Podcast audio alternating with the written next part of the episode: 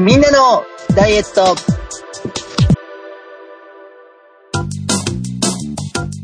この番組は愛のままにわがままに僕は君だけを超えさせない体重計が凍りついても僕と君だけは増えないでと願うダイエットバラエティですお送りするのは私永井と半助と、哲夫一郎です。よろしくお願いしますよろしくお願いします。よろしくお願いします。これなんだっけ？なんかこ、れですねあのす、すっごい気になった、今。なんかもう、そのまんまでそのままや。すけどね。え、そのまんま、え、そのまんま。愛のままに、我がままに僕は。あー、ああ、 B'z、 B'z ファンからまた攻撃される？あはい、あの、もう今回の出展はですね、あの1993年、おそらくこれがシングルで最大のセールスを記録したナンバーあ。なんですが、1993年？そうですね、もう本当に昔ですね。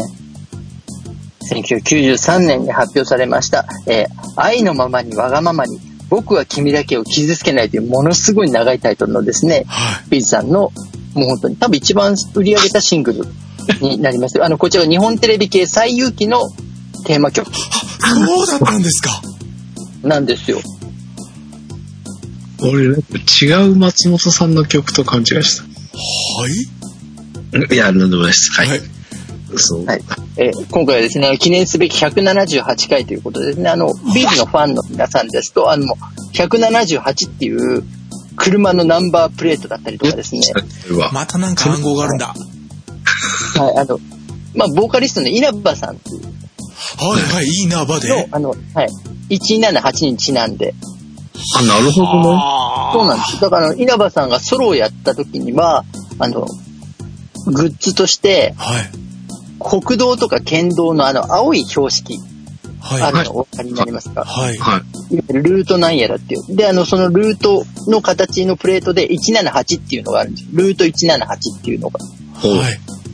僕も部屋にいくつか飾ってはあるんですけれども。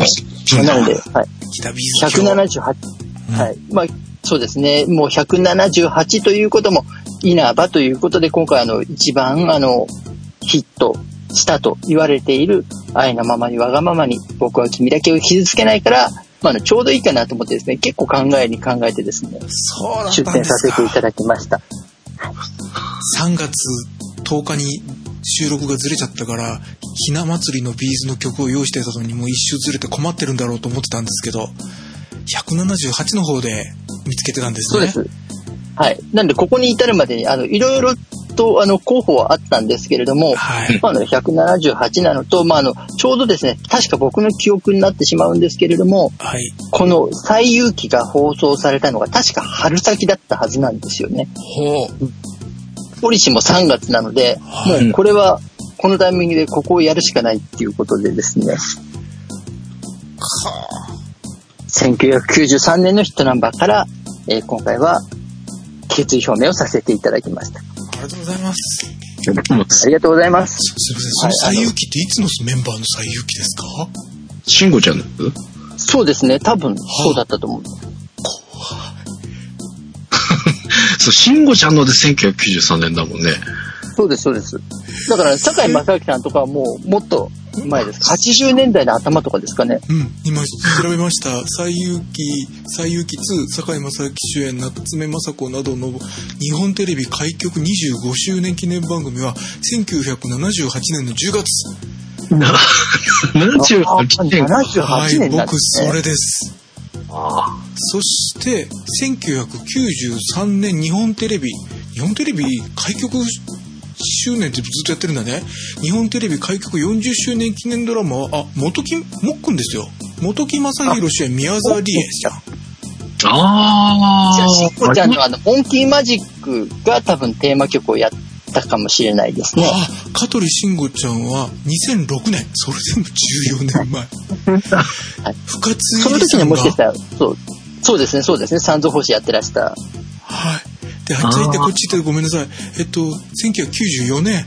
え、93年の日本テレビ開局40周年の翌年に日本テレビがまたやってるんだよ。が、1994年、唐沢俊明主演、牧瀬里穂。ありましたね、ありましたね。ないけどそっちはも、全く記憶にない。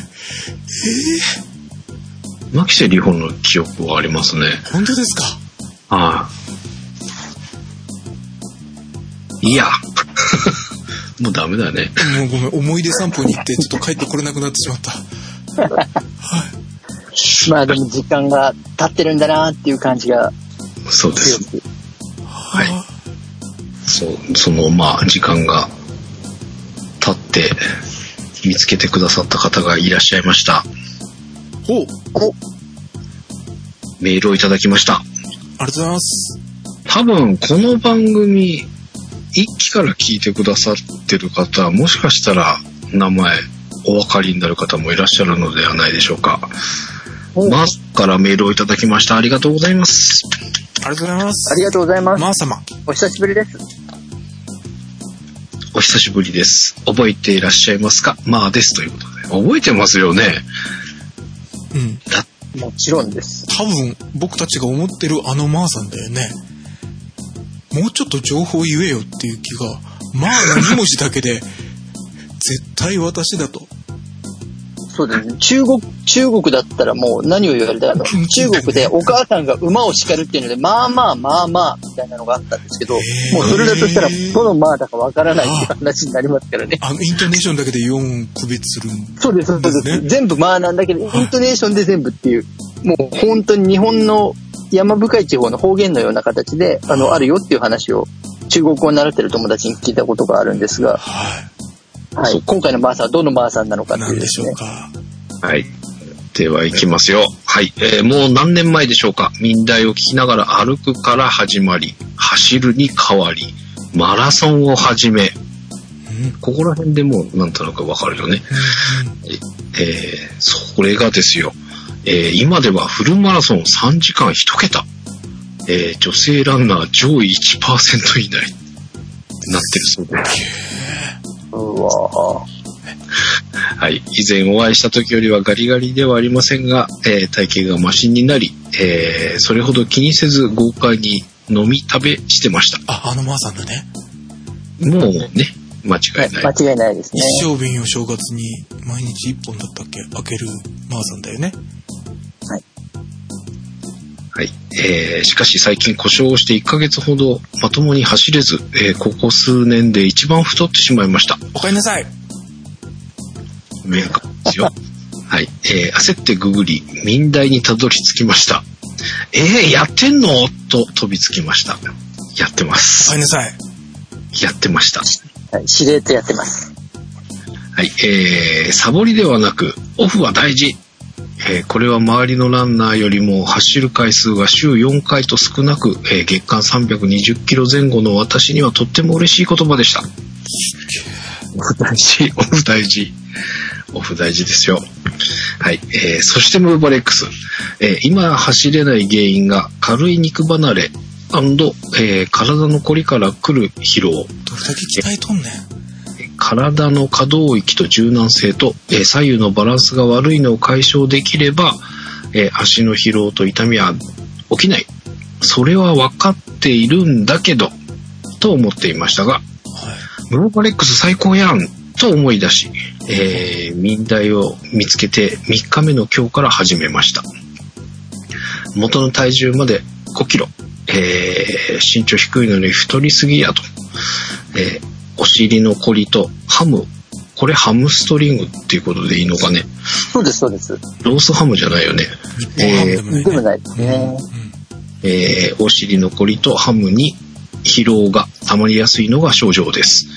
えーたくさんのことはできないですが、ムーバレックス以外にあと1、2個やった方が良いことがありましたらアドバイスよろしくお願いします。えームーバレックスで十分な気もしますが、とにかく痩せたい。早急に戻したい。えー落ち着いたら戻らなくなる。何卒よろしくお願いします。ということで、まあ参加いただきました。ありがとうございます。ありがとうございましたあり。がとうございます。ミニスカートが履ける立派な生足、生足になったのかは書いてないですね。あ、おですね。お話ありましたね。うん、そっちが目標だったのになんかマラソンの方にはまっていっちゃう、行かれたみたいだね。すごいよね。うん。で、これぐらいのレベルになったら、ほんのちょっとのズレがすごく大きくなって疲労になる感じがしません？なんか、僕たちみたいにチンタラ走るレベルじゃなくて。うんうんうんうん。もう、アスリートの悩みだよね。で、えー、助けて永井さん来ましたよ。はい。まあ、あの、いつもこうやってお便りをいただくたびに 思うんですけれども、はい。あの、こう、なぜ僕らは後人を排していくのかっていうですね、うん。あの、皆さんほら、割とあの、この番組をきっかけに始めましたみたいなことを言ってくださる方も、ね、多いじゃないですか。はい。はい。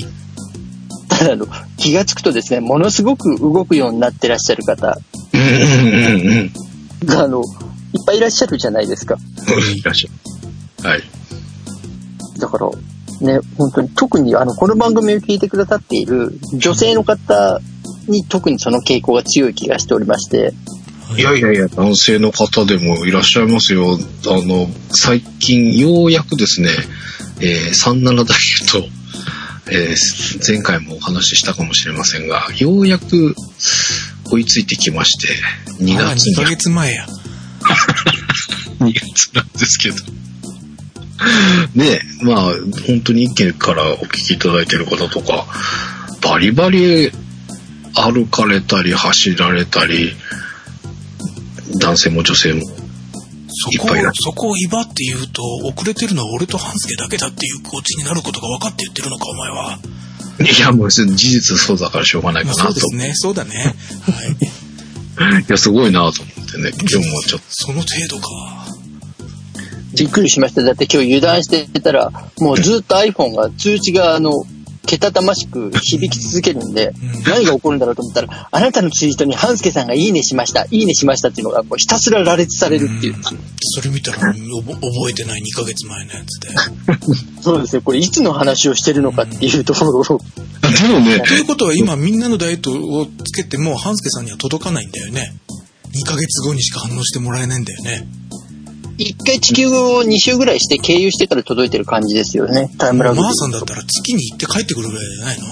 早いから。うん。なるほど。いで、多分、えーっと、ツイッターの性格、性質上、最初に最近来たやつが来るから、それを見て、あ、今すぐ返事しないでいいなと思ったやつは思われて、それから2ヶ月寝かせられたやつが来るわけでしょ？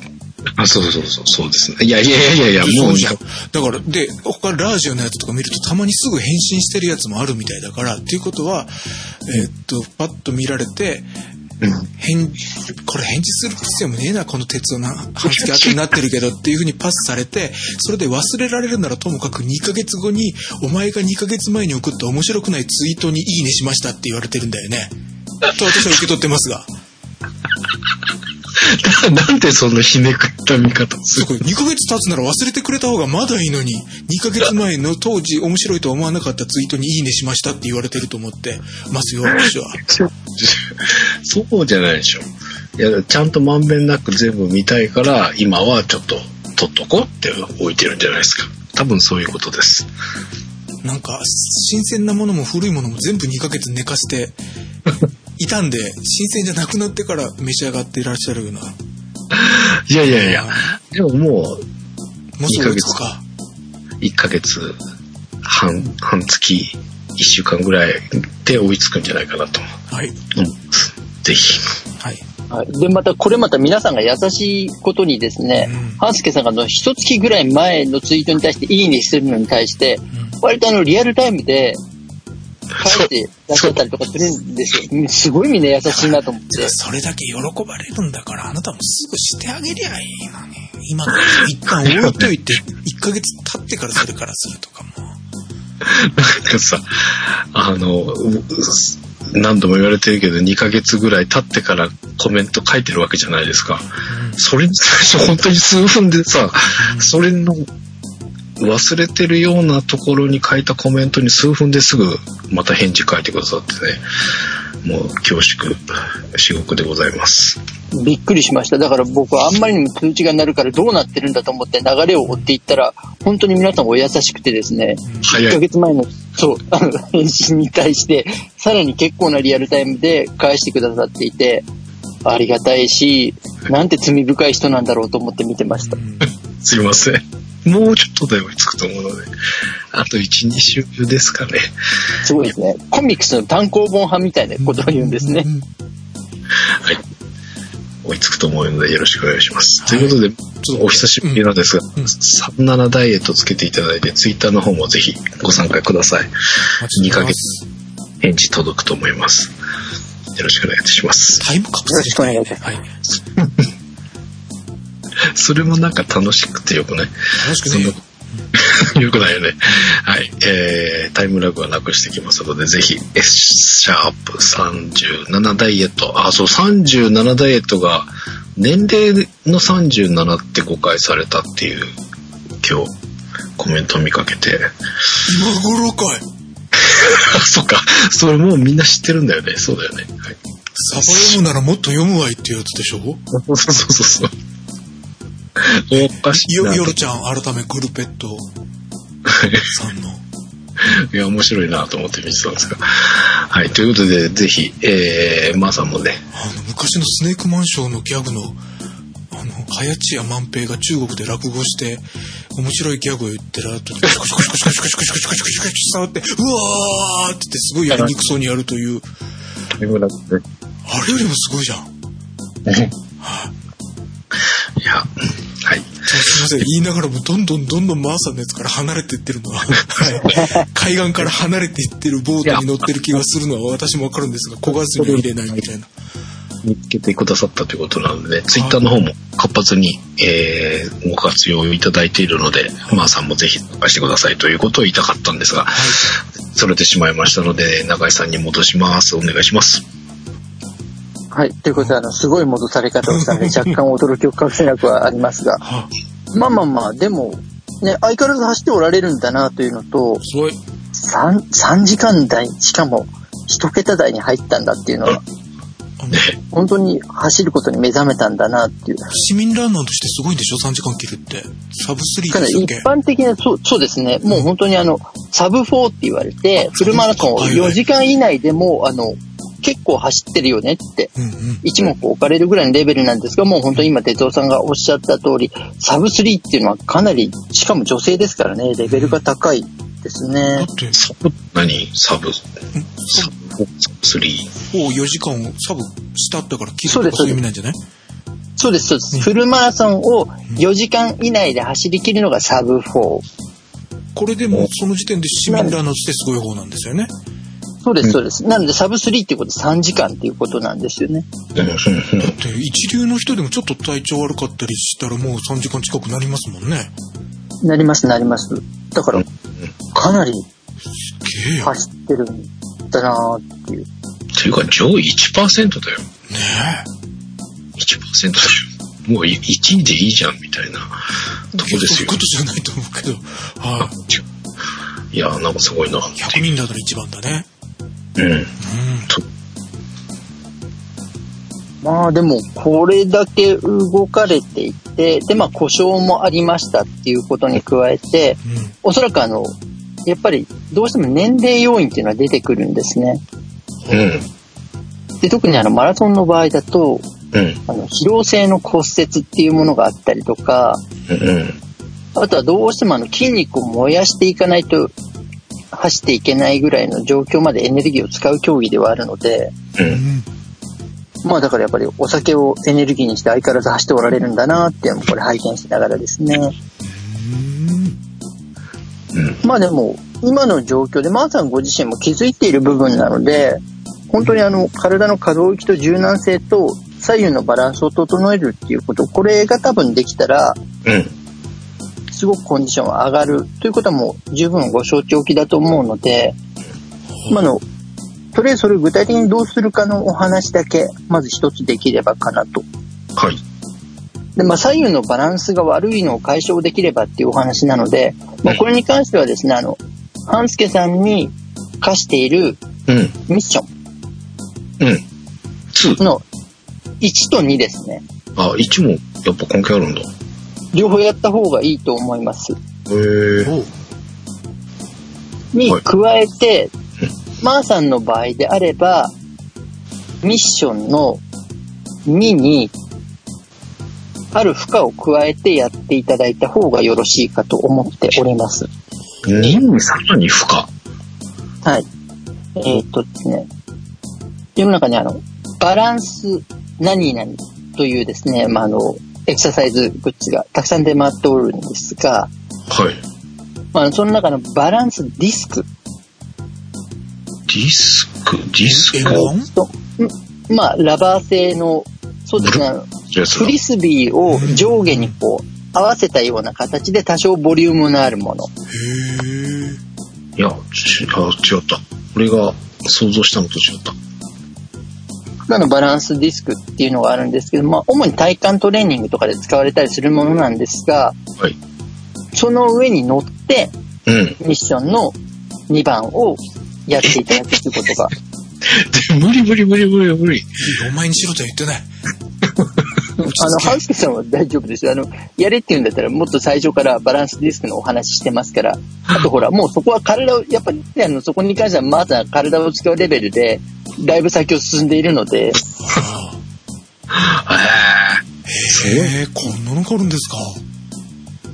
うん、を使っていただいて、まあ、あの、言ってしまうといわゆる体幹トレーニングもした方が良いっていう意味合いも含めてなんですけれども、え。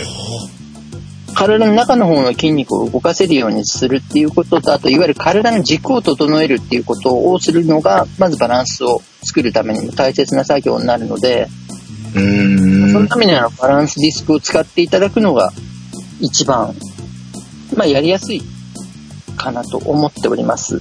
で、あの、よくトレーニングツールあるあるで、買ったはいいけれども、使わないとその上にどんどん物が乗っていくとかですね、トレーニング以外使わないのでものすごく場所を取るとかですね、まあそういった心配も非常に少ない。大きさも手頃ですので、うん普段はしまっておくこともできるので、まあそれほど邪険にされることもなく使えるものなので、うんまあこれの上に乗って、ミッションの2をやっていただけるのが、まず一つ良いのではないかと。この上でやる、やれるってすげえな。あの、まだやれるって言ってないですけどね、まだね。あの、やった方がいいですよっていうお話なので、まだできるかどうかちょっととりあえず置いといてお話をしてますけれども。いや、そ、それを、まあ、提案できる方っていうことだよね。そうです、そうです。すごいな、それが。っていうのがまず一つとですね、まあやっぱり走ってる方あるあるで、うん。はい。まあやっぱり、ね、いわゆる電筋群っていうですね、もうお尻の筋肉いくつか大きいものがあるんですけれども、あとはまあハムストリングスっていわゆるももの裏側ですね。うん。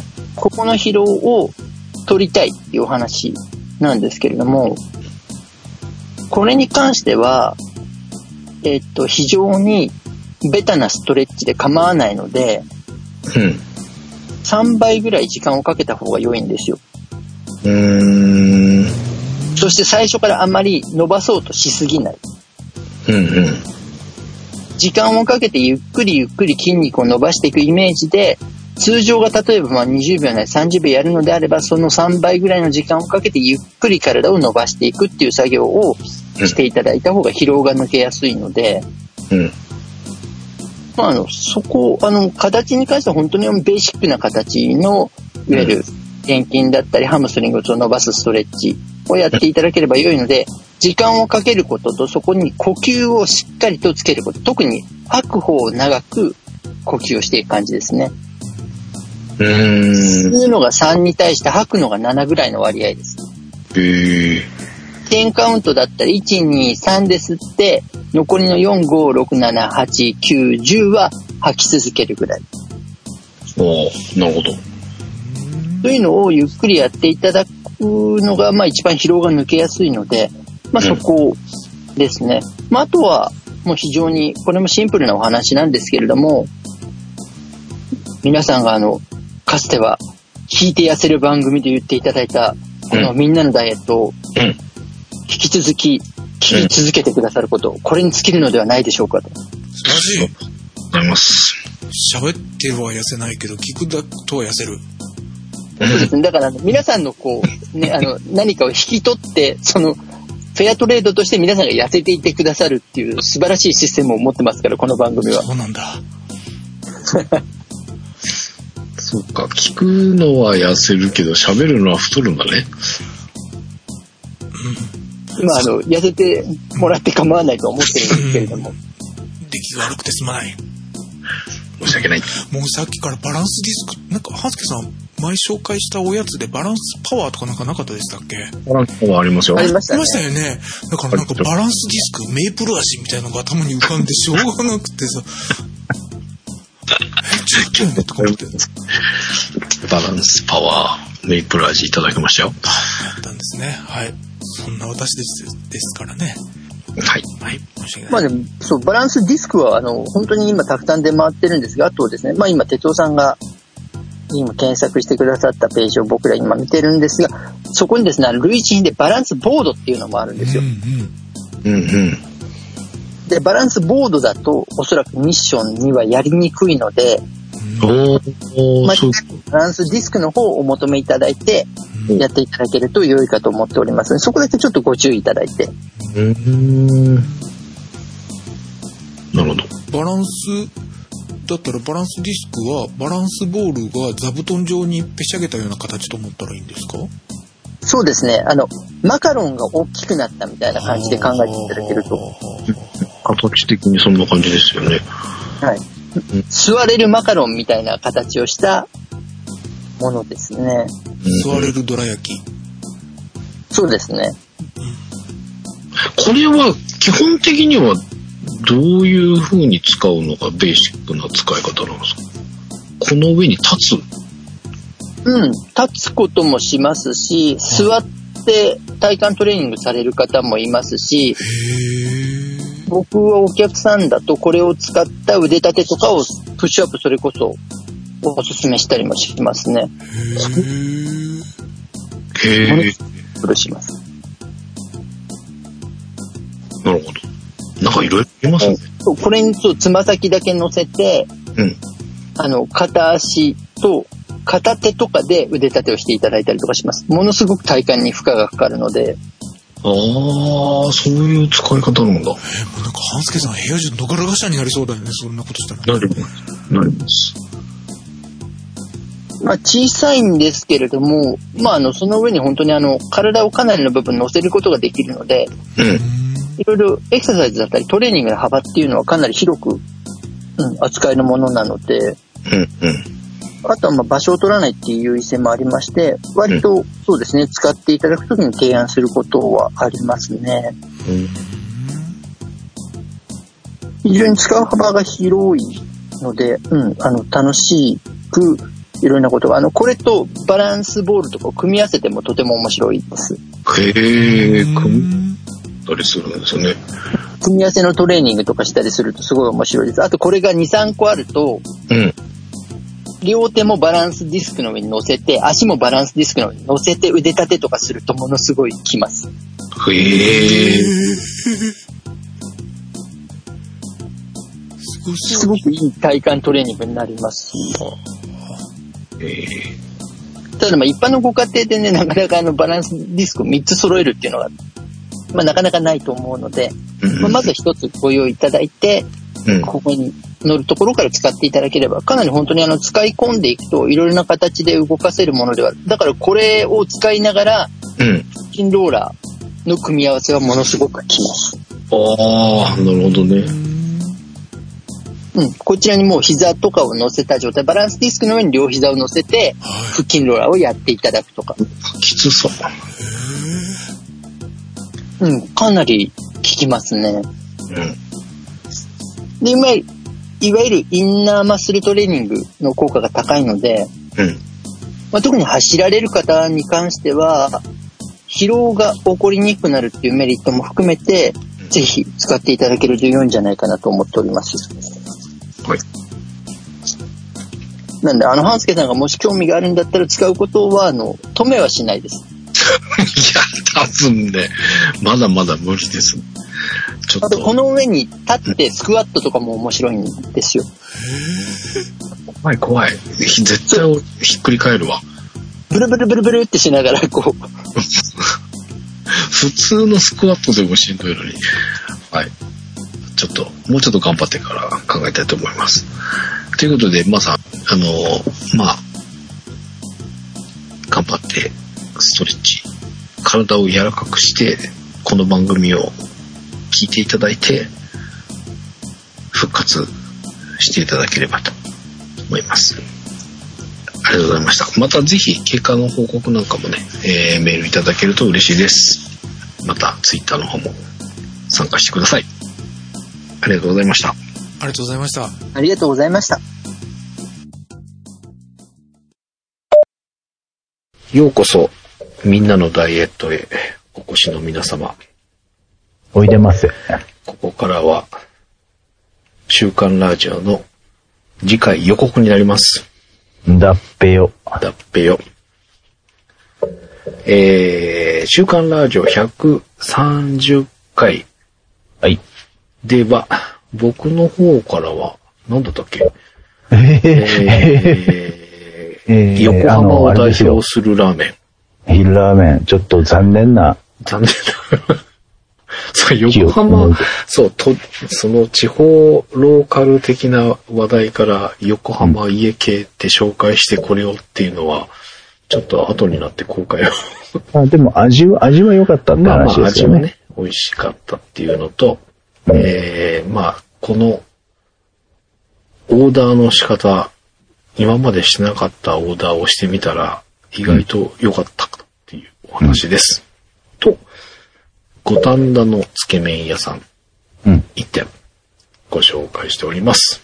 はい。あの、あれだよね、辛いもの食べるプロのマッコウさんからご紹介いただいたのは、はい。辛いカップラーメンを 3種類ほど。やっぱり辛いんじゃん、みたいな。3種類 ?2 種類？うん。あと、辛いそばうん。をちょっと紹介した後に、うんえー山形のラーメン屋さん、ちょっとアダラスの出来だから、それ紹介していいかなと思って紹介しました。すごい、いい感じです。はい。でもこれはあれだね、あの、マッコウちゃんっぽくない、優しそうなラーメン。そうですね。これは本当優しいので。ぜひ、これはね、やっぱ山形行きてえな。お、うまい。あ、本当？上達しました。あ、行きたいです。はいということで、えー、週刊ラジオ、ぜひ、ラーメンも、お話も聞いてみてください。はい。それでは、はい。イベントのお話を。はい。フォームの方を設置させてもらい、はい。えー、皆様に、フォーム書き込んでいただき、続々、いろんなご意見をいただきました。ありがとうございます。ありがとうございました。ありがとうございました。えー、まずこのフォームなんですが、はいえーえーもうしばらく、3月いっぱい、設置しておきます。なので、えーぜひ、参加表明の方と、まあ、アンケートをいくつか書けるようになっております。えーご活用いただければ、というか、お願いしますっていう感じなんですが、ただ、えっ、と、イベントこれ、参加フォームの方を見ていただくと、候補の日程、自由記載のその他、ということで、日程の方を書いて、えー参加希望の意味合いが強いものとして、えー使っていただいたんですが、と、この一番開催が遅い日にちでも5月10日の予定でありました。で、今の状況からすると、ちょっと5月10日で収束するっていうのは考えづらいなと、えー思い至りまして、はい。えーというか収録しているのが2020年3月10日なんですが、ちょうど今日また政府の方からもう10日ぐらい様子見てくれんねという自粛要請があったばっかりなんですよね。うんですね。うん、なのでちょっと見えないという。うん。で、まあ、あのーなんでしょう、まあ、皆さんもニュース気にされてるでしょうから、ご存知の方も多いと思うんですけど、えー、まあ、陽性と分かっていながら、こう、街に出歩いてるとか、あの、結果陽性だったっていう人が、えー、いろんなところにいたとかあ、その要請ね。はいはい。えー、ニュースなんかもね、たびたび上がってきてる、今のこの状況からすると、まあ、あの非常に、なんだろう、大げさな言い方すると危険な状態かなっていうふうに僕は思っています。まあ、過度に、その、あれする必要もないとは思うんですけど、ただ、あの、こういうタイミングで開催するのもどうかなっていうふうに思います。あのこの話を進めた段階ではもうちょっと早くに収束収束するんではないかなっていう期待もあって、楽天的な考えもあって、まあ、話を進めてしまったんですが、ちょっと今このタイミングで5月10日はないかなっていうことに思い至ったので、えーちょっと番組で何回もご案内したんですが、一旦無期延期っていう形を取らせていただこうと思っています。で、えーただ全く何もっていうのはね、えー僕たちとしてもちょっと寂しいので、えーその危険っていうか、この状況の中でもできる何か形がないかなっていうことでちょっと考えていきたいっていうふうに話し合いをしております。えーまた具体的なお話はもう少し先になってしまうと思いますが、えー考えておりますので、えーぜひその際には皆さんふるってご参加いただければというふうに考えています。ということで、えー先ほども言いましたが、フォームの方は、今月いっぱい3月末までは置いておきます。なので、具体的な日程っていうのがなくなってはしまいますが、えー聞いてるようだけのそうですよね。でいいよと思っていいんですよね。ぜひ、あのー今聞いてますとか、えー、こんなない、どう悩みがありますとか、どういう話題を取り上げてほしいとか、リクエストと思ったらね、教えていただきたいですよね。えーで今すでに、ホームの方から投稿していただいた方もね、こんな感じのイベントにしてくれると嬉しいですとか、えーご要望なんかもいただいております。えー本当にそんな感じで、えー今後こんなことができると、みたいなのがね、えー参考にさせていただきたいと思っておりますので、ぜひ、ふるって、ホームの方にもご参加ください。よろしくお願いいたします。しくお願い、します。大案、よろしくお願いします。えーご提案できるように、え3人で話をしていきたいと思っておりますので、そちらも楽しみにしていただけると嬉しいです。ということで、イベントちょっと先になってしまいますが、はい。あの、ご案内を楽しみにしてください。お待ちください。では、成果発表です。今ので結果が分かったよな。あんたしでかしたやろ。えーっと、そうだ、もう一つ、ちゃんとお伝えしておかなければいけないのが、先週休んでごめんなさい。言うの忘れてました。一週、私の都合で先週休ませていただいて一週空いてしまいました。え、僕は仕事が大変だから休んだんだと思ってたんだけど、もしかして、何か楽しいことを食いまくるような幸せなことをして延期になったの？それなら許さんよ。違う違う違う。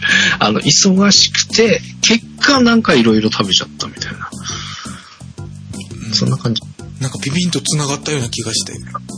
てめえなんかうまいもん食いやがったなと。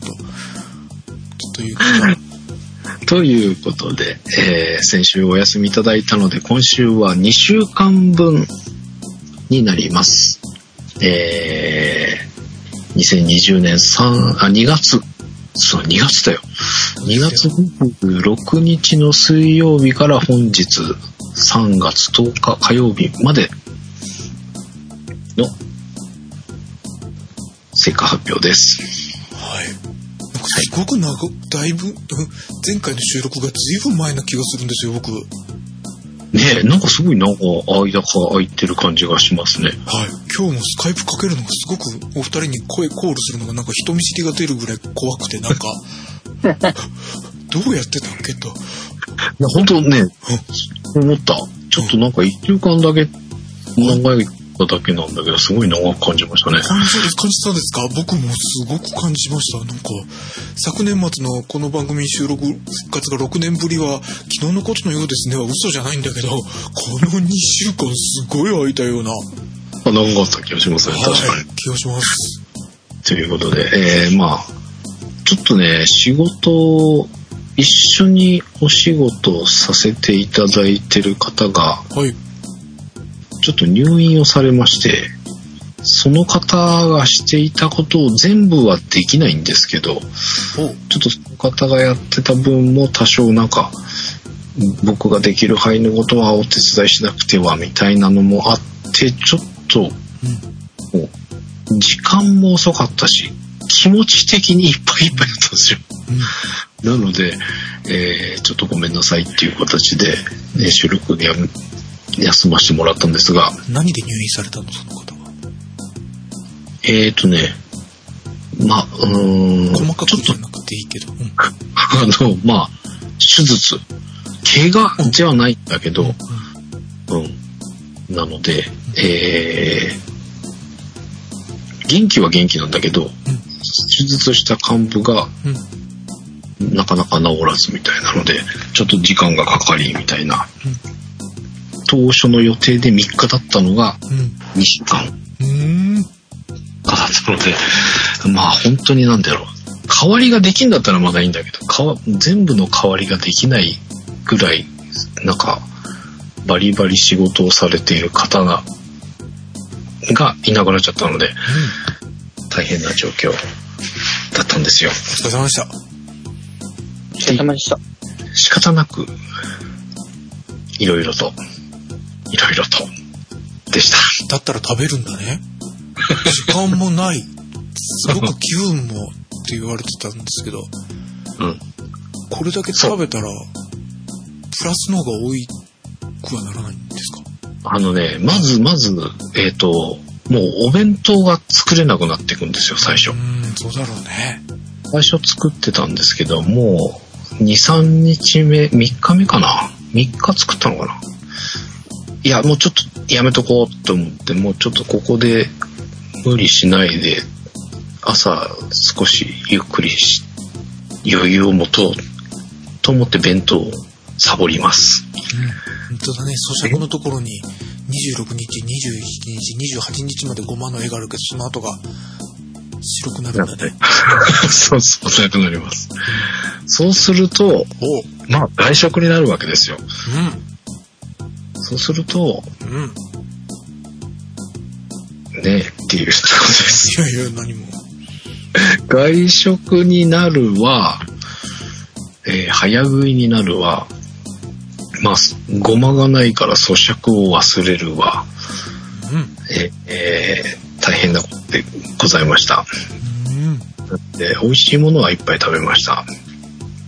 あ、そうそうそう。えー、まあその中で、一回、先日の直近の土曜日、えー、この番組をもう聞いてくださってると思います。もともとは、えー、石本さん、録音中継チームに参加している九州熊本の美女。石本さんうん。から、熊本のラーメン。哲夫さんのとこにでも売ってんですか？アベックラーメン。いや、見たことないです。あれ？そんな局所的なの？これ。で、えーそれ反応が来て2ヶ月後になんかリアクションするんじゃないんですね。これはすぐ反応するんですね。いや、これはね、でもね、教えてもらったのは随分前なんですよ。ほこの、アベックラーメン、前に買ったことはあったんですけど、う。はい。えっ、と、僕の近辺にはないんですよ。えっと、だからなんかの中継でそっちの方に行った時に買ったんだと思うんですけど、えっと、インスタントラーメンなんですけど、袋麺っちゃ袋麺なんですけど、縮れた感じじゃなくて棒状のやつなんですよね。あのーそうめんとか、そんなのに近い。そうめんに近いか、そうですね。あと、福岡の方はマルタイの棒ラーメンっていうのが昔からあるんですが、はい。マルタイの棒ラーメンはこっちでも買えるんですよ。うんうん、聞いたことあります。えー、こっちいつきのぼアベックラーメンっていうんですか？の、いつきのアベックラーメン。はい。えー、これが、ないんですよ。うんで、えっとね。僕、見たことがないもん。そうなんだ。えー、じゃあ、本当に九州でも、買えるとこが限られてるの？あ、でも、えっと、石本さんにお会いした時に、うん沖縄出たよ。えっと、いつきのくまモンの熊本ラーメンという棒ラーメン状のものは、プレゼントでいただきました。あ、いただきましたね。あれもいただいたんですが、そう。で、まあ、その棒ラーメンで、うんえっと、スパゲッティサラダみたいに、このアベックラーメンを、うん。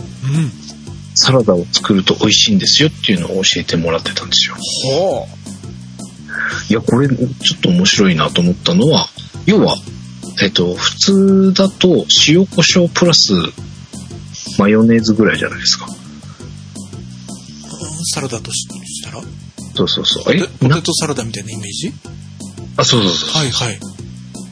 これは、えっと、ラーメンのスープを入れるんですよ。って聞いて、あ、それちょっと試してみたいって思ったんですけど、つけ麺に野菜が入ってるような状態になるってこと？つけ麺うーん、あ、あのね、ちゃんとマヨネーズとかもつくん、使うんですよ。あで、これ、要は、えっ、と、ラーメンの麺を使って、スパゲッティサラダを作るんだけど、そのマヨネーズにスープを混ぜる。で、えー、まあ、ただ、これスープそのまんまラーメンで作るのと同じ量を入れちゃうと、くどくなっちゃうらしくて、うん。半分。半分も ?3 分の1ぐらいじゃない？普通。ね。うーんとね、半分するんだったら。ああ、半分。はい。はあのね、これ、アベックラーメンってその名の通りで2人前が入ってるわけですよ。はい。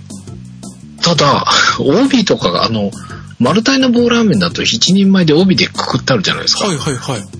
このアベックラーメンは2人前が1袋にガサッと入ってるんで。ただ、スープは2つに分かれてるんですよ。はで、えーなんかペースト状のスープが小袋に2つ入っていて、あ。まあ。半分なので1袋。で、はい麺を使ってしまえば、はい。分量としては合っていると。はい。いうことで、えーまあ、茹でまして、はい。えー玉ねぎとか入れればよかったんですけど、きゅうりと人参は刻んで、茹でた麺と合わせて、い。マヨネーズでガシャガシャし、うん。うん。塩、コショウちょっと入れ、そしてこのスープを一袋入れ、うん。作ってみましたよ、ラーメンサラダ。うん。いや、美味しい、これ。あの、2人前の麺全部食べれちゃうぐらい、マヨネーズのサラダなんだけど、なんか美味しい。あの、スープがね、効いてる感じ。普通の、だから、スパゲッティサラダの味とはちょっと違うんですよ。うん。なんか中華っぽい、中華サラダっぽくもありの、マヨネーズ味でもありの、あ、そうか、哲夫さんダメなんだ。今気づいた。はい。マヨネーズダメなんですよね。ああ、覚えて、覚えていてくださるんですか？すいません。はい。私マヨネーズ苦手なんです。そうだ、哲夫さんにおすすめできないんだ、これ。だからもうすごく客観的な離れた目で今この人はラジオと勘違いしてるんじゃないかって冷たい目でずっと画面を見てましたけど、いくらここで美味しいものを紹介したって太った理由にはならんぞと思って、全然 全然食らいつかず聞けて、はい。客観的に自分を見失わずに、この数時間を過ごしました。そうか。おすすめする相手が違いました。違いましたね。はい。ね、美味しかったです。あの、普通のスパゲッティサラダとは違う、ちょっと新しい別ジャンルのサラダができた感じがして。棒ラーメン系入手できる方はチャレンジしてみてください。で、えーっとね、まあ、哲夫さんと永井先生は見てもらえると思いますが、まあ、ネタ帳の記録の表、久しぶりにラーメン並びました、随分。まあ、ラーメンぎっしりで、瀬内家のところはスカスカで。そうあの、ちょっと前回、前々回ぐらいにちょっと良くなってきたよねっていう風に言われていたんですが、一気に戻りました。えー、ラーメンの列はほぼ完遂な感じがしますが、おめでとうございます。えー、肝心の動きの方、ミッション1全滅、ミッション2全滅、お疲れ様です。3全滅。ムーバレックス全滅。SER は結構頑張りました。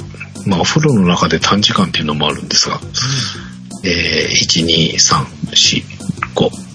14日間のうち5日間サボってしまいましたが、あとは毎日やりました。お疲れ様です。で、ウォーキング、えー、40分1回、30分1回、35分1回、75分、昨日慌てて行ってきた感じでうん。4回お疲れ様です。です。こんだけ食べたのに、2週間で4回、しかもうち2回は同じ日、うん。昼間と夜と1回ずつ。あ、でもなんか、忙しいって聞いてたから、その割には4回もう歩きに出られてすごいなと、そこだけは思いましたよ、素直に。ありがとうございます。えでも忙しい時期は、この間の日曜日と、えー5日の木曜日が若干忙しさが残ってて、昨日はもう落ち着いてたので、あ、本当ですか。はい。いかなきゃっていう感じだったんですが、まあちょっと、やっぱり動けなかったかな。っていうか、ミッション1とか2とかは、そんなにできない、あれじゃないのになんでこんなパーフェクトにやらなかったんだろうって、こう、表を改めて見ると思います。でも、気持ち的にいっぱいいっぱいだったんです。そんな状態です。まあ。まあ想像つきますよねっていうところで成果発表です。はい。えー、2020年2月25日が前回の計測でございました。はい。体重が89.9キロ。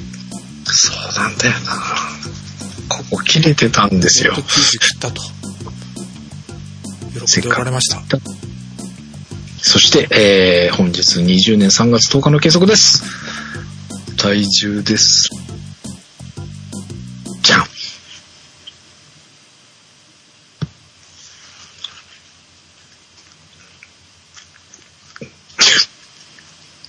9番だけダメ ?92.2! 2.3kg の増量ですお疲れ様ですザ・確定申告。石本さん、ナイスファイト 石本さん、お金を出すからもう一袋送るんだ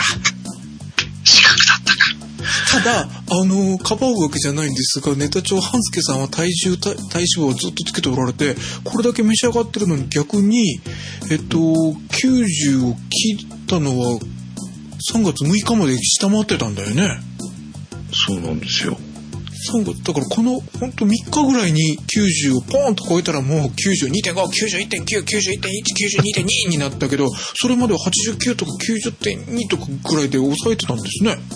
あそうなんですよ。頑張ってたんですけど。いや、頑張ってたと。お何が何が 体重計が？そうだよね。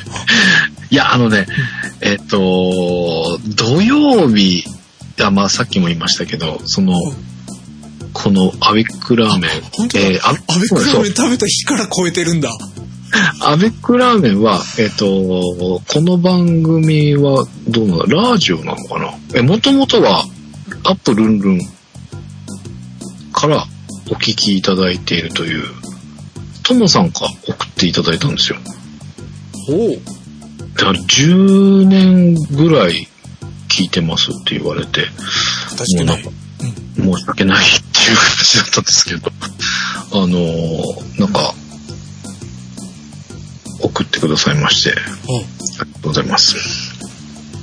で、えーまあ、石本さんのレシピと合わせて作らせていただいたんですが、このアベックラーメン到着した日、じゃあ次の日か、えーの朝ごはんでこれ、アベックラーメンを普通にいただきました。そしたら前日からほぼ2キロ増量。アベックラーメンアベックラーメンとマヨネーズはすごいね。あ、じゃあじゃあ、えっ、とね、それは日曜日。えっ、とね、土曜日の朝に、日曜日に食べようかなと思いながらも、もう手にしたら我慢ができず、朝ごはんにアベックラーメンを普通に作った状態でいただきました。そうか、手に持たせれば無条件に食うんだね。もうちょっと食べたくてしょうがなかったので。えー、えーまあでもこれアベックラーメンじゃないですか。はい。一人で食べてもアベックラーメンなんですよ。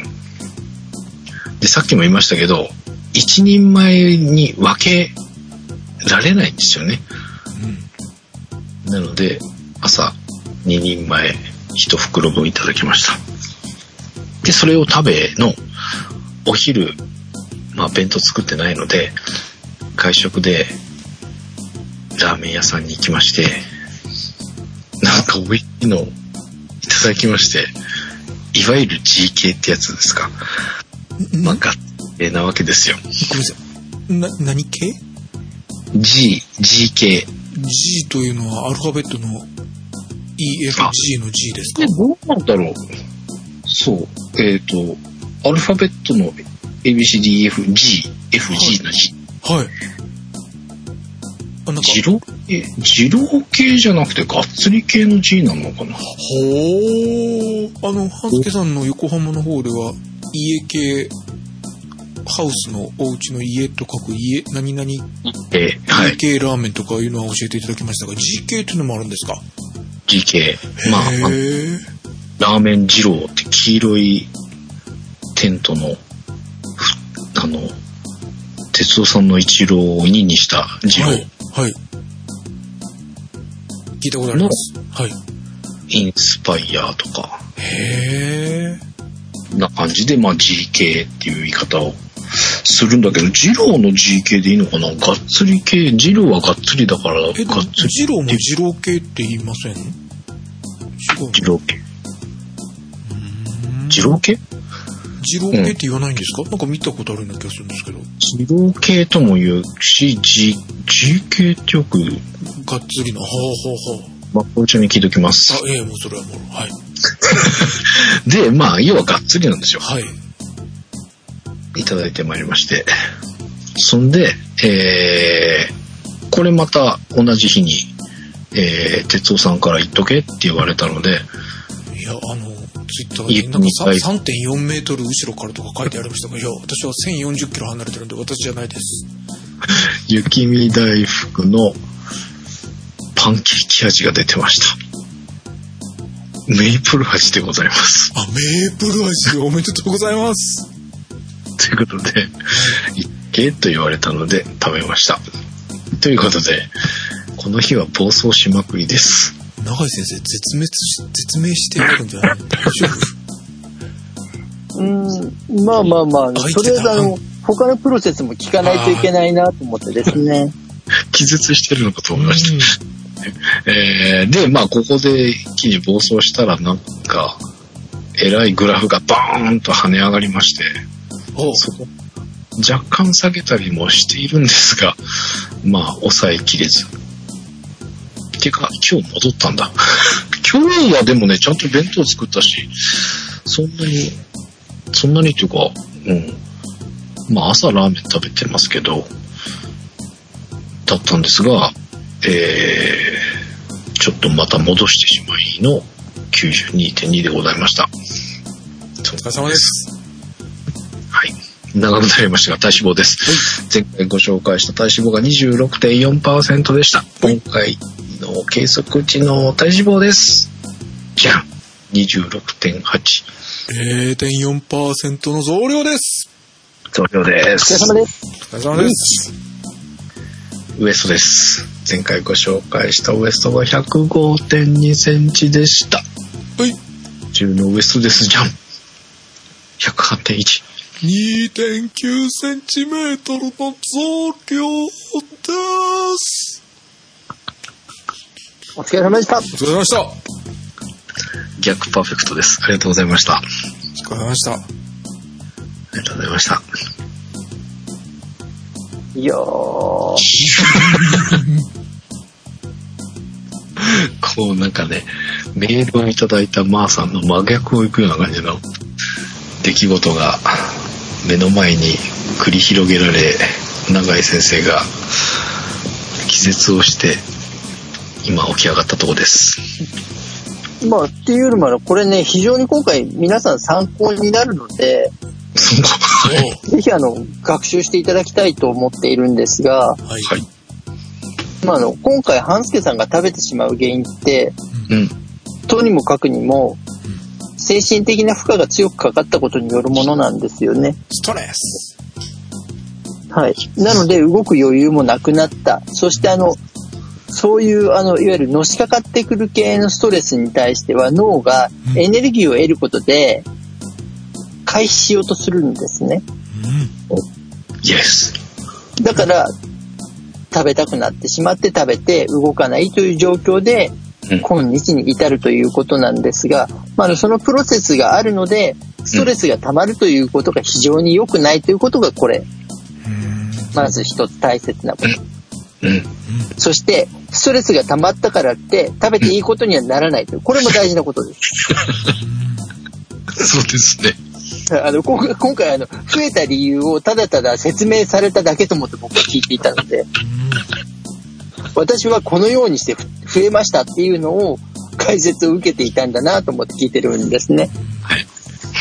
その、まあ、なので、あの、そう、そのぐらい精神的負荷がかかると、いろいろな余裕がなくなると、どうしてもあのエネルギーを入れる一方に、うん。やっぱりあの、走りやすいので、あまりストレスをためないでほしいなというのが、あの、やっぱりあの、ここがね、あの、僕一番大きいなと思ってるんですね。うん。せっかくあの、90を切ったのに、もうこれ切っちゃいけないと思ってまた戻してくるっていうこの感じがですね、番組をいつまでも続けていこうっていう姿勢の表れだなってますね。ねえ、まあ。っていうか、まあさん聞いたらびっくりするよね。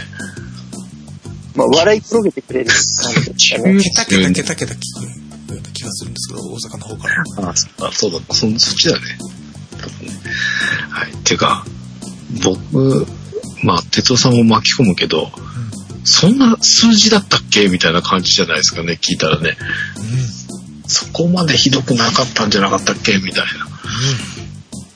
20キロぐらい違うからね、俺の場合。っていう。そその時点でみんなのダイエットだったのに、さらに増えてどうするっていうね。ね、久々に聞いてくださった方はそういう状態になるのかなってちょっと心配になりました。はい、ということで、まあちょっと来週取り返していきたいなと思っております。ちょっと習慣を戻さないといけないなっていう感じですが、ダイエットはまだまだやめへんで。えー、次回は運動を4回、おムーレックスを2回。で、ミッション1、2は、まあ、3回。まあ、基本、毎日やるつもりで、まあ3回になっちゃうかな、みたいな。で、豆腐は1回。です。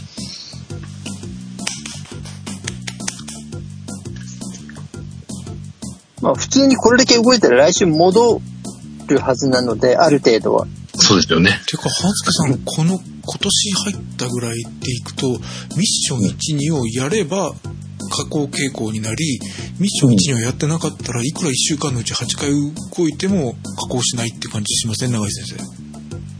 そう、あの、やっぱり筋肉の硬さが大きく影響、特に半助さんは筋肉が基本硬めな傾向なので、うん。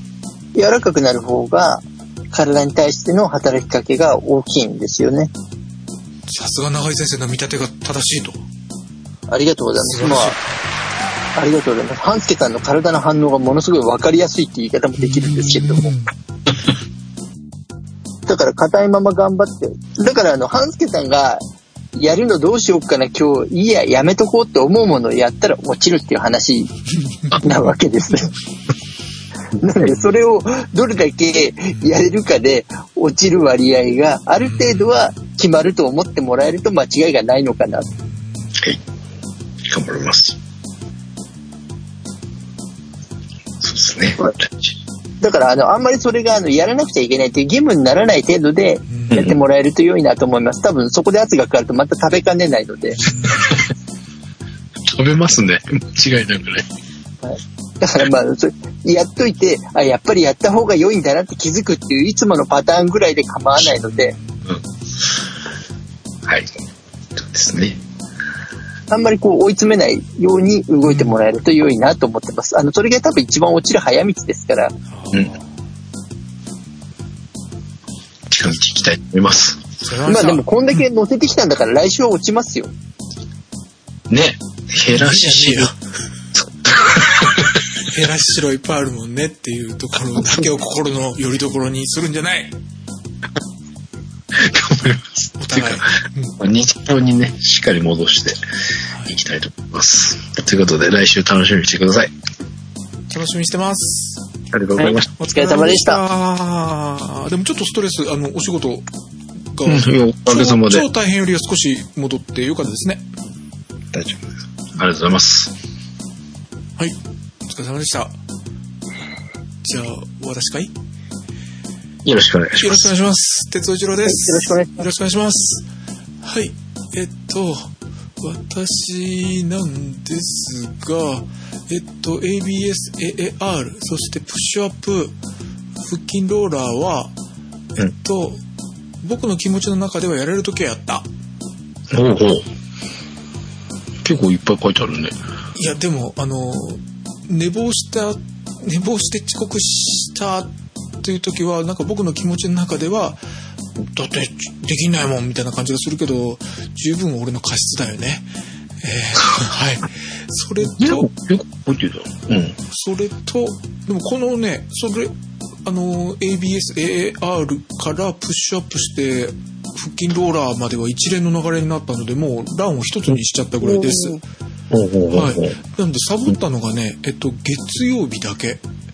ここのかな？これです。はい。若干その遅刻気味の時に鉄道スペシャルが少し漏れたりするけど、できるだけそのところまで一連でいきますが、えっと、遅刻っていうか寝坊を2日しただけで、もうプッシュアップが10回しかできなくなってたの。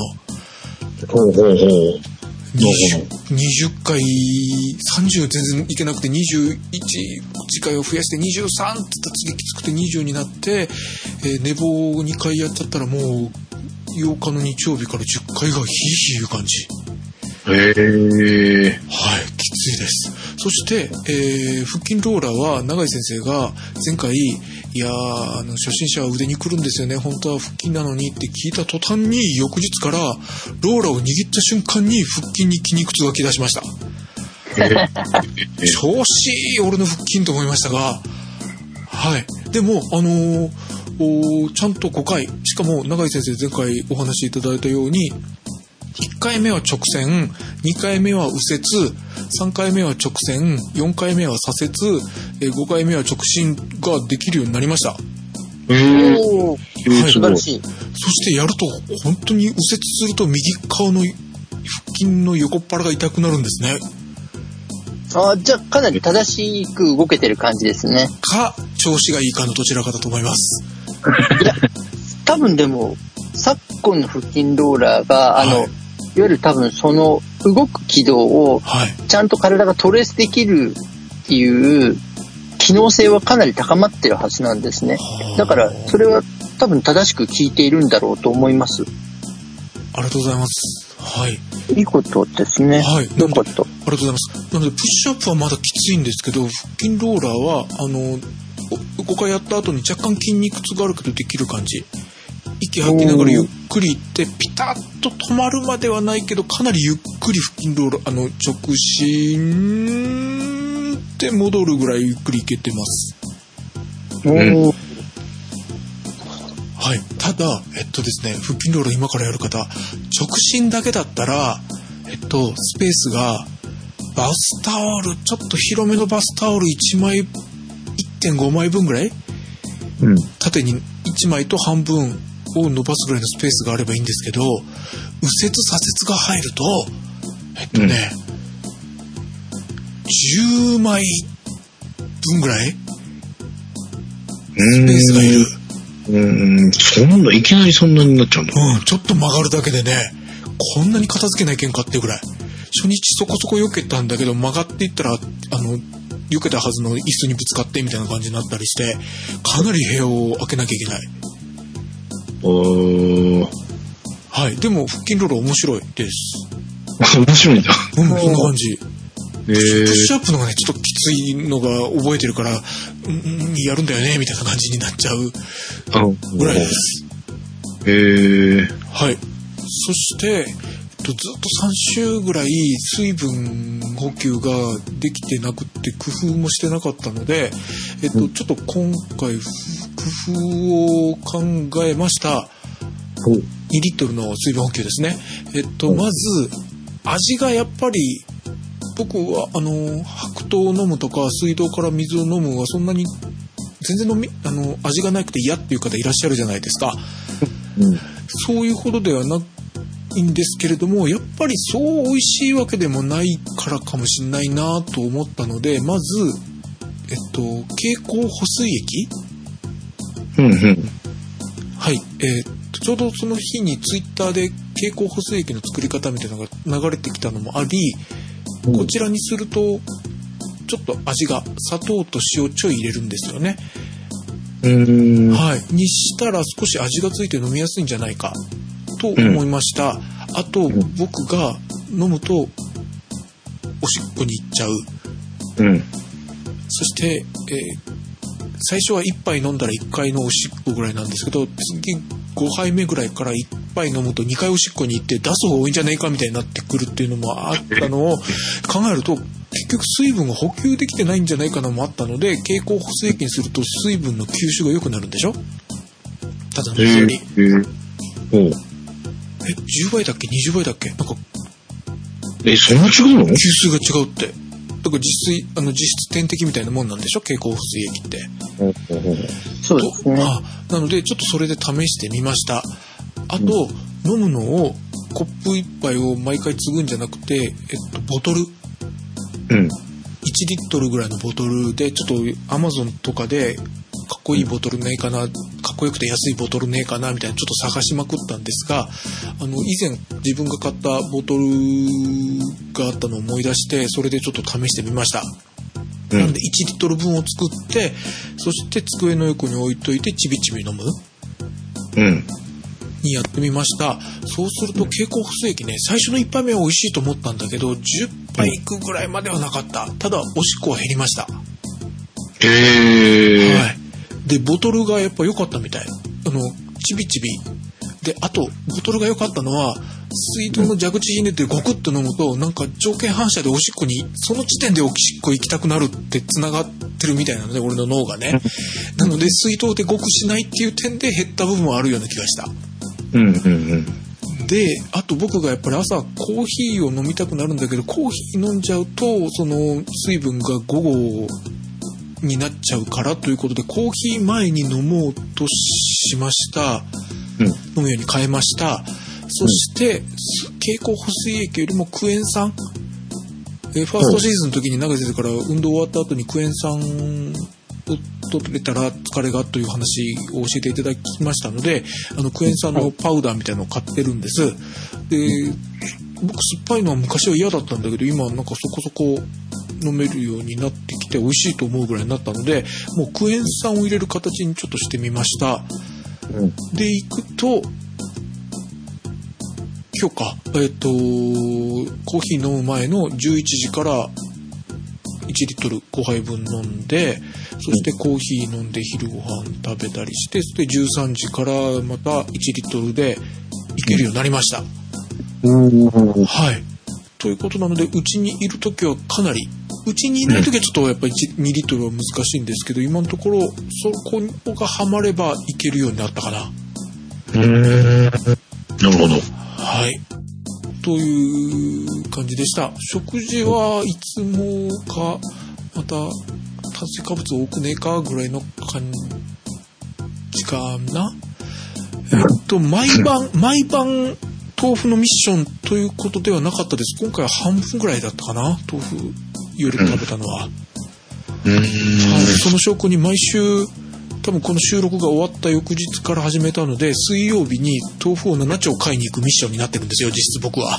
はい、で7丁買うと重いね豆腐が。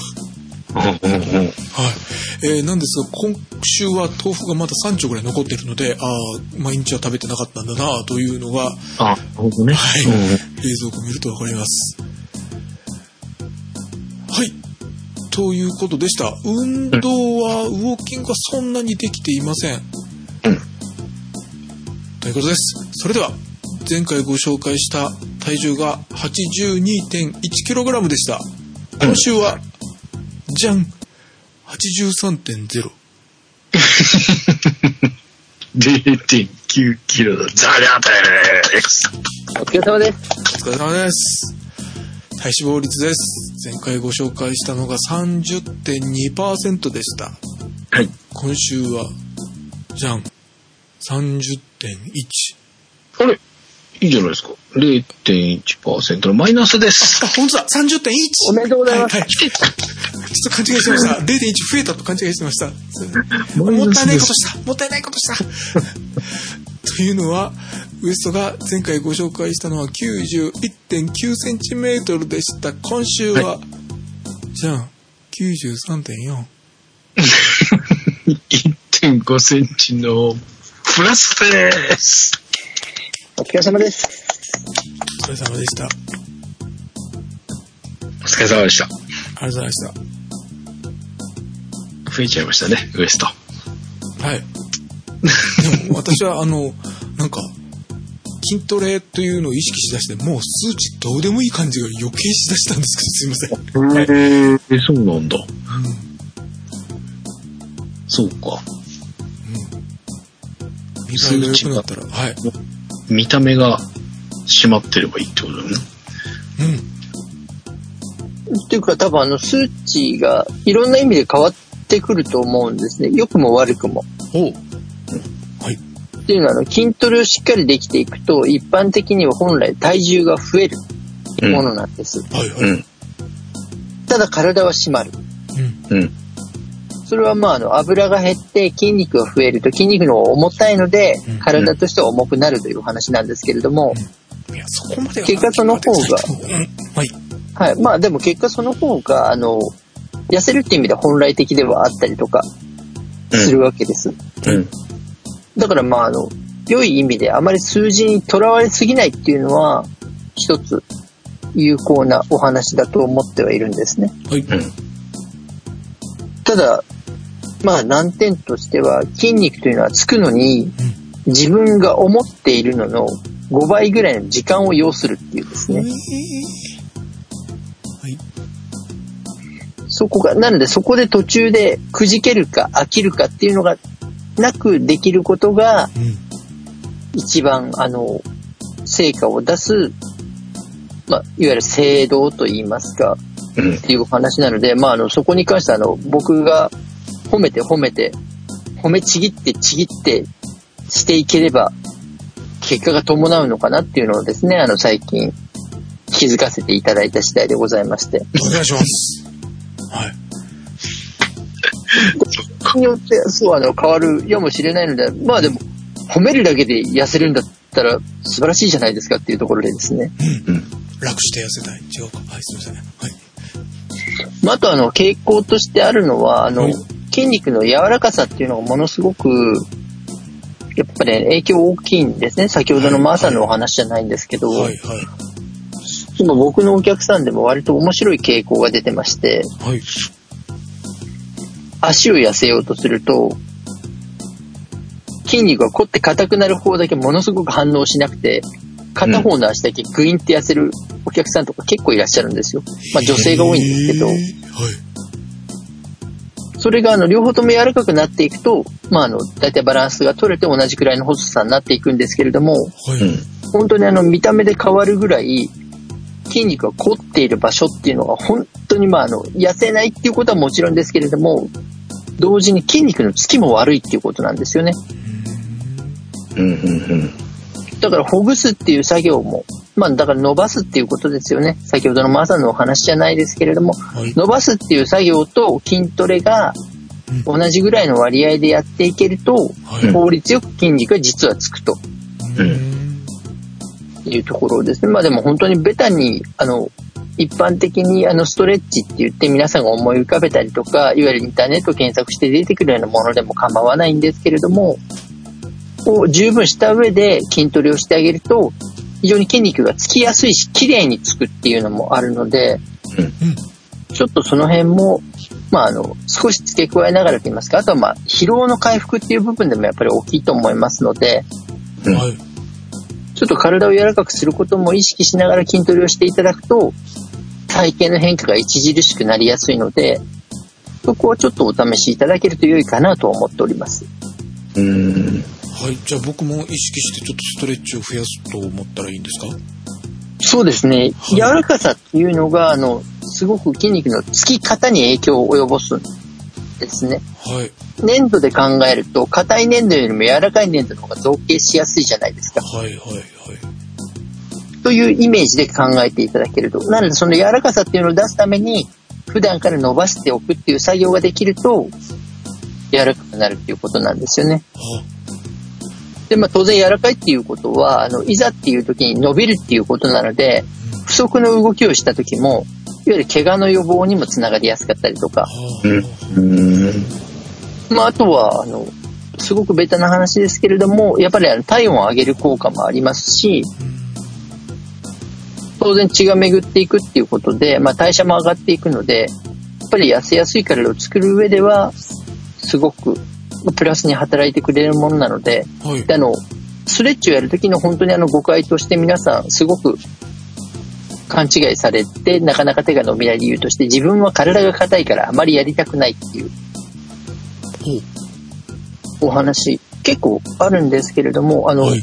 自分なりに伸びるのが正解なので、ペタンと体がつくとかを気にする必要がないと思ってやっていただけると、一番効果的かなと思います。うん。うん。うん。ペタンといかなかったからストレッチできたうち、できてないにはならないってことって言ったらいいんですか？もう、そうです。もうはい全くその通りです。だから、あの、どのぐらいまで倒れるとかに価値を置くっていうよりも、同じ動作でゆっくり伸ばしていくっていうことで、ちょっとずつ自分の体の伸びる範囲が広がっていくっていうことが大切だっていうふうに分かっていただくと、うん。正しくやれると思います。寝る前でもいいですかあ、もうそれは全然、例えば寝る前とかだと、はい。いわゆる、交感神経と副交感神経、体が要はあの、いわゆる起きている状態とリラックスする状態に切り替えるためのスイッチをスムーズに切り替えるための動作にもつながるので眠りが深くなったりするっていうのも言われてますね。はい。だからまあ、あの、本当にそこは寝る、一番、まあ、ベタな話ですけど、やっぱり良いのはお風呂から上がった後っていうのが一番推奨されているところでは、伸びやすいっていうところだけなんですけどね。うん。うん。はい。ただまあ、寒い時でもいわゆるウォームアップでストレッチをやるっていうことなので、もう基本的にはできるタイミングでやっていただければ良いと思っております。はい。で、倒す深さを全く気にしない。伸ばす動作を続けていることにうん。意味と価値があると思ってやっていただくっていうところがポイントになるかなと思います。特に男性があの、割と敬遠しがちな方が多いので、はい。うん。え、じゃあ、すみません。測るのは時間ですか？何分とか？そうですね、まあ、最低30秒ぐらい。できる方であれば、本当に一つの動作で1分は伸ばしていただけた方がうん効果的ですね。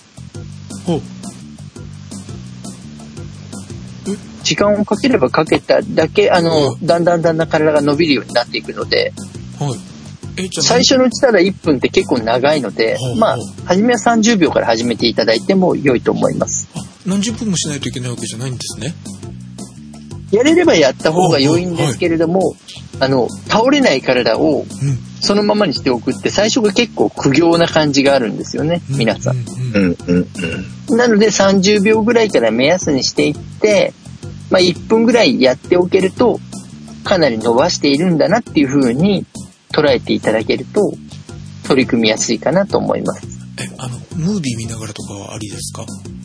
あ全然それは、ただあの、その時にはい。呼吸をしていることが大事なので、先ほどはいのね、マーサのお話とも被りますが、ちゃんと息を吸って吐いてができているのであれば、はい。そこはあの、ながら的な作業でも一向に構いません。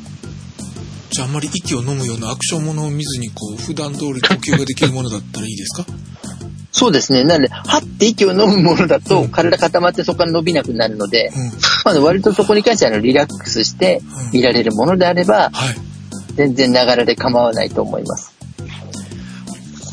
僕好きなのがなんかアクションものでなんかこう息を飲む系が多いんですよね。この前のあの懸垂の話じゃないけど、ミッションインポッシブル、ダイハード、ワイルドスピード、大体主人公が一回 振り落とされそうになって片手、両手じゃなくて片手で掴んで、さらにヒロインをもう片手でファイト一発するようなやつが多いんですよ。俺絶対こんなんだったら死ぬなと思ってもう諦めてますけど。うん。まあ、あの、そういった作品であれば、序盤の方を見ながらストレッチとかですね。やっぱりあの、盛り上がっていくにつれてうん、息を飲むシーンが増えていくと思うのでまあ、あの、導入部分とかでストレッチをこうシンクロさせていただけるはあと。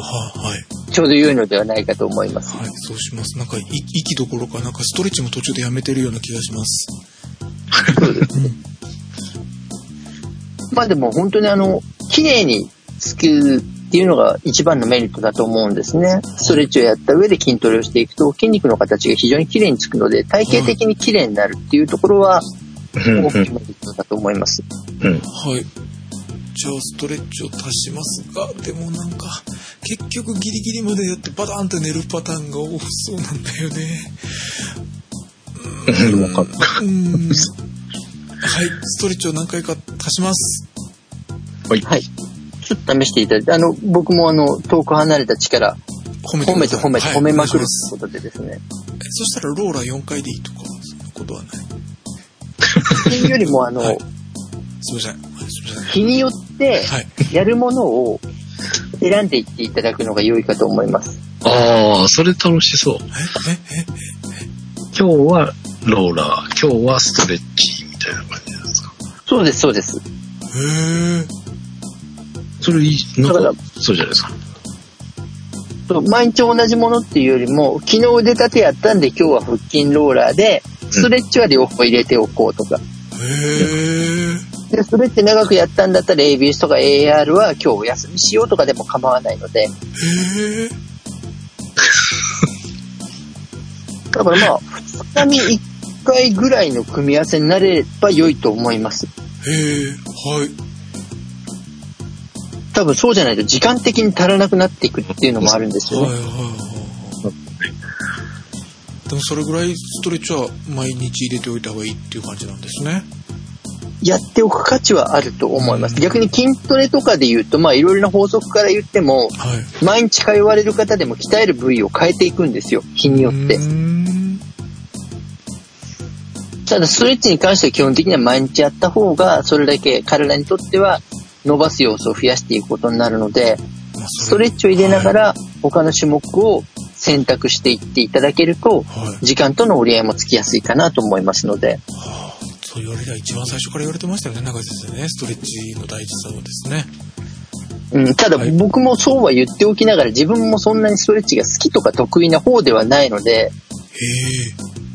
ただあの、自分で体を壊した時に柔らかくなることで、あの、症状が改善するっていうのも含めて、特にあの腰に爆弾を抱えている方は、はい。柔らかくしておくだけでかなりそこのリスクが下がるっていうのも含めて、やっておいた方が良いんだなって、あの、体に刻まれたっていう方が正しいですかね。うん。もうやらないと怖いみたいな感じ。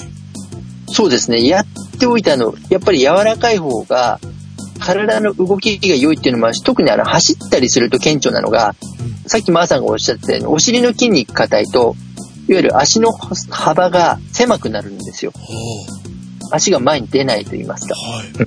うん。逆にお尻柔らかいと足がすごく前に出ていくので、一歩一歩の幅が広がっていく。それがもう顕著に出るくらいなので、ああ、やっぱり伸ばせておいた方が良いんだなっていうのと、どうしてもあの、ストレッチっていう単語を使うと、すごくベタンと倒れないといけないとかいうイメージが強いので、はいはい。決してそんなことはなくて、自分なりに体を倒して徐々に徐々に伸ばしていくことができるのが本来だっていうのが分かっていただけると、多少取り組みやすいかなと思っておりまして。はい。じゃあちょっと追加してみます。はい。なのでもう本当にあの自分なりに伸ばすっていうところで捉えていただければ大丈夫ですので、はい。じゃあ、倒すことよりもはい日々伸ばすことっていうところを考えていただけると良いかなと思いますので、ぜひお試しください。ありがとうございます。で、中先生、質問。えっと、はいはいプロプロテインをほぼ毎日飲んでるんですけども、えっと、へはい。それぐらいね、美味しい。あれ今でも味がだいぶ変わりましたからね。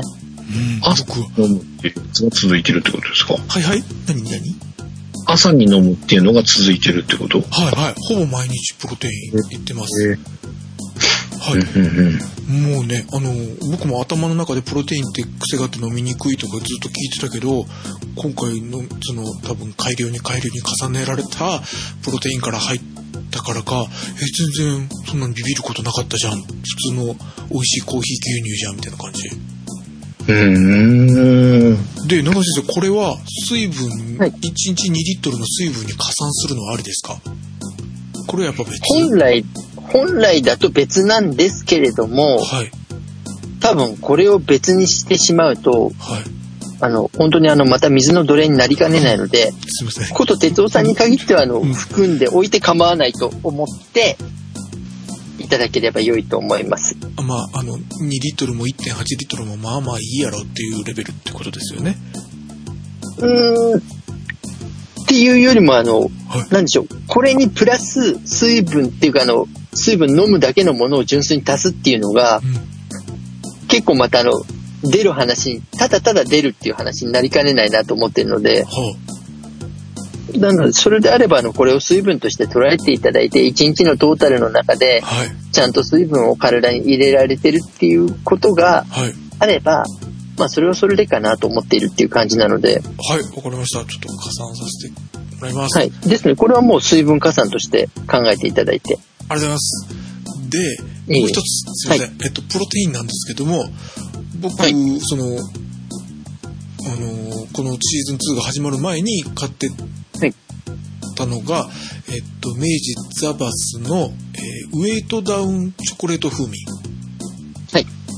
だったんです。で、はい。その筋肉をつける方なんだろうと思ってたのに、ウェイトダウン、減量するためにって書いてるようなプロテインがあるって知らなかったんですけども、今見ると、ザバスストア、アマゾンの中にありまして、えーっと、ボディシェイプ、引き締まった体へという種類と、同じザバスでボディメイク、たくましい体へとかあるんですよ。ありますね。はい。はい。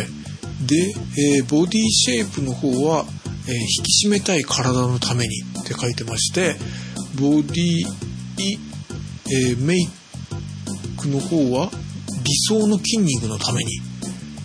そして僕が買ったのは減量するためになんですけど、はい僕の場合だったらどの種類のがいいんですか？えーっと、これに関しては、哲夫さんが召し上がるのであれば、はい。今のですね、ウェイトダウン減量するために。をおすすめいたします。はい。ありがとうございます。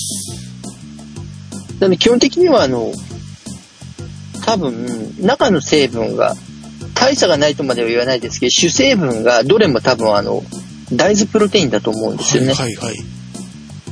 で、今、ウェイトダウンの成分を見たときに、ガルシニア X っていうのがウェイトダウンには入っていて、それがあの、減量を促進するっていう意味。なんですね。だからそこだけが根拠っていうことなので、はい。あの、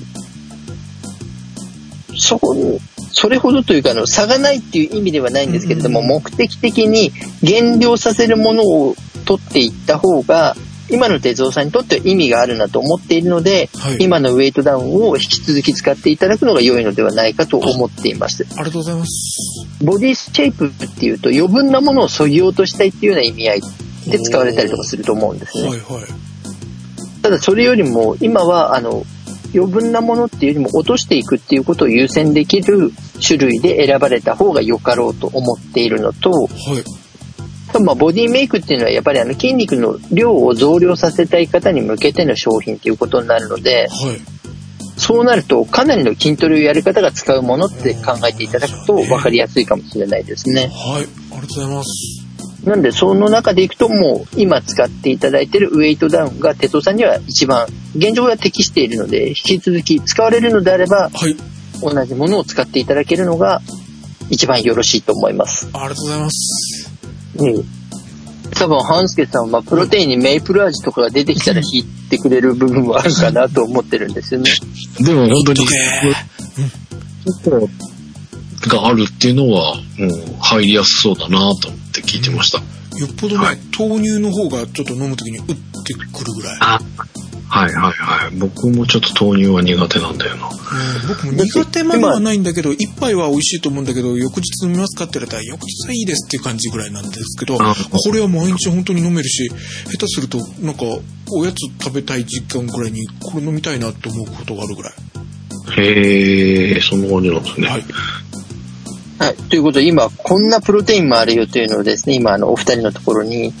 スカイプのチャットからお送りしたんですが、はあ。はい届きました。はい。一つご覧いただけますと、おおああ なるほど。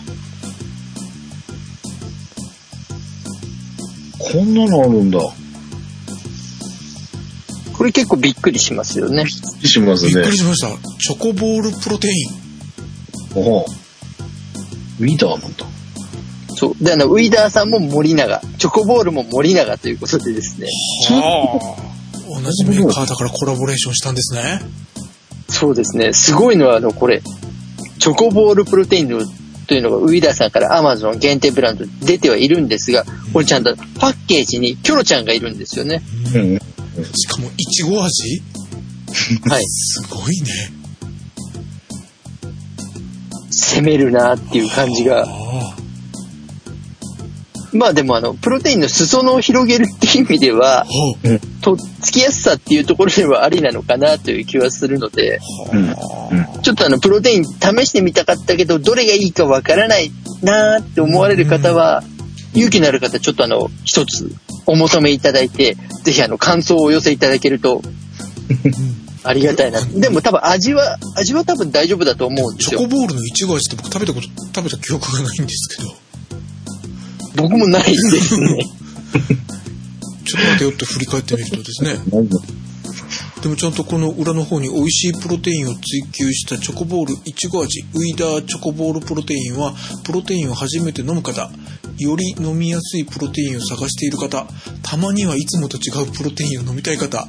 これまで味のせいでプロテインを挫折してしまった方のために美味しさ楽しさにこだわったお菓子会社の森永製菓ならではのプロテインパウダーだクエこれ、食え食えって言ってるよね。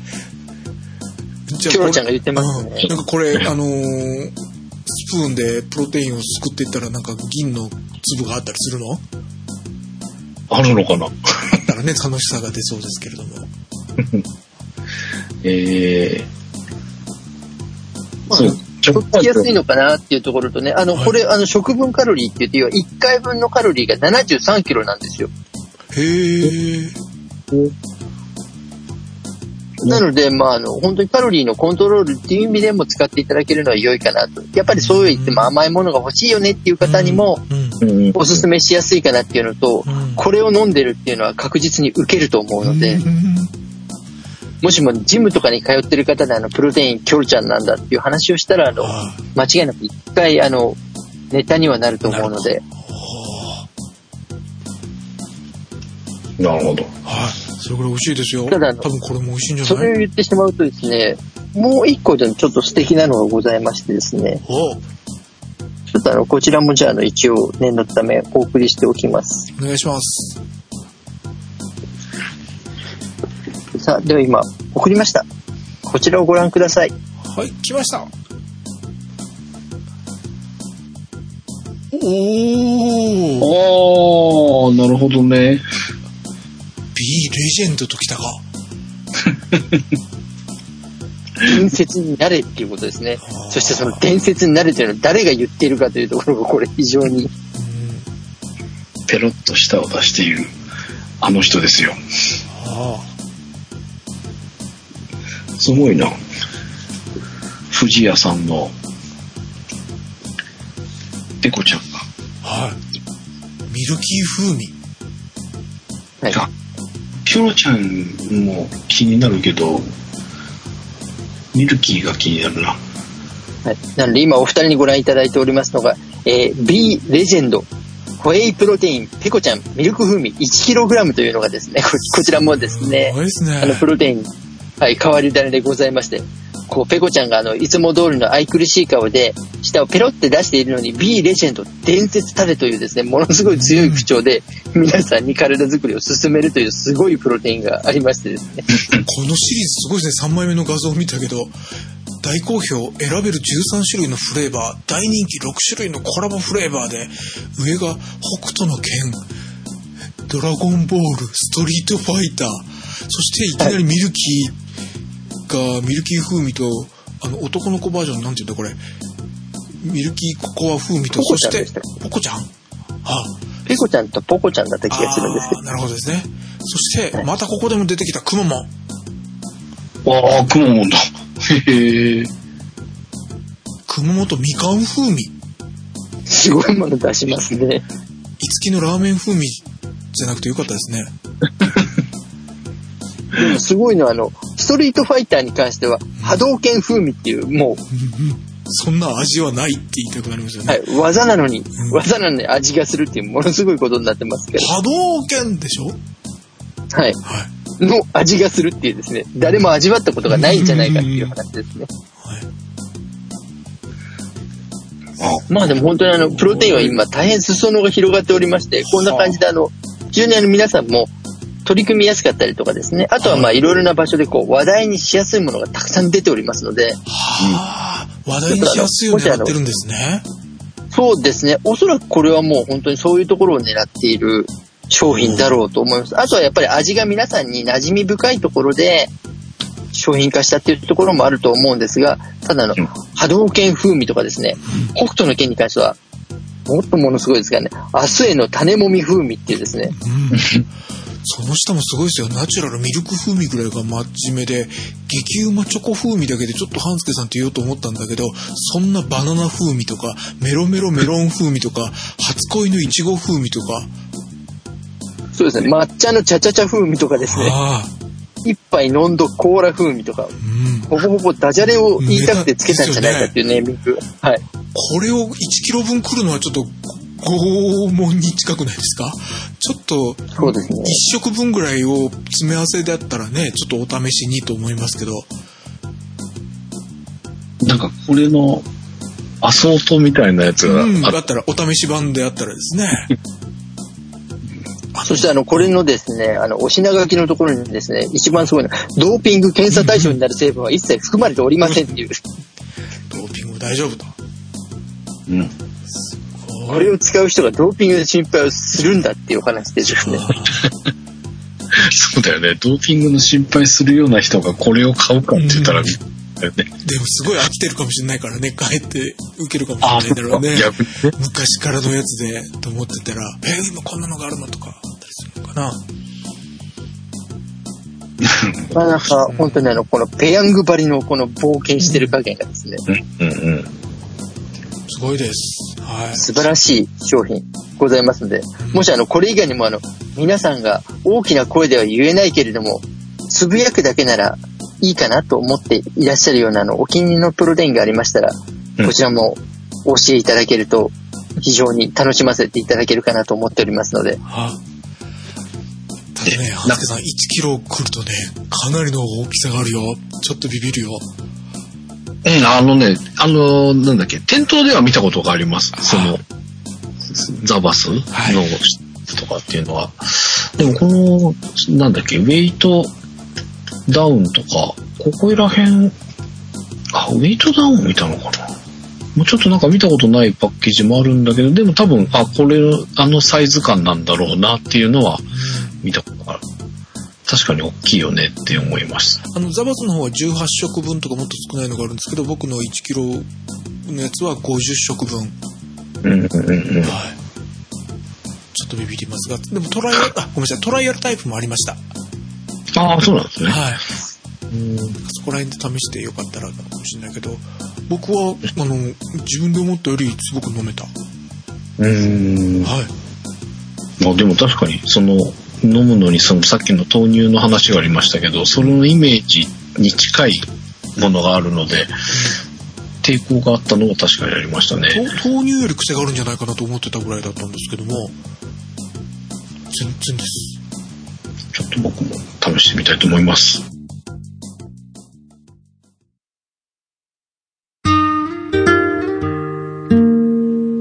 ちょっと停滞、後退気味な、えー私たちでございましたが、巻き返ししていきますので、ぜひ来週も楽しみにしてください。ということで、お届けしました。みんなのダイエット、お相手は半助と、鉄尾一郎と、あ長井でした。ではまた次回。ありりがとうございました。ありがとうございました。がとうございました。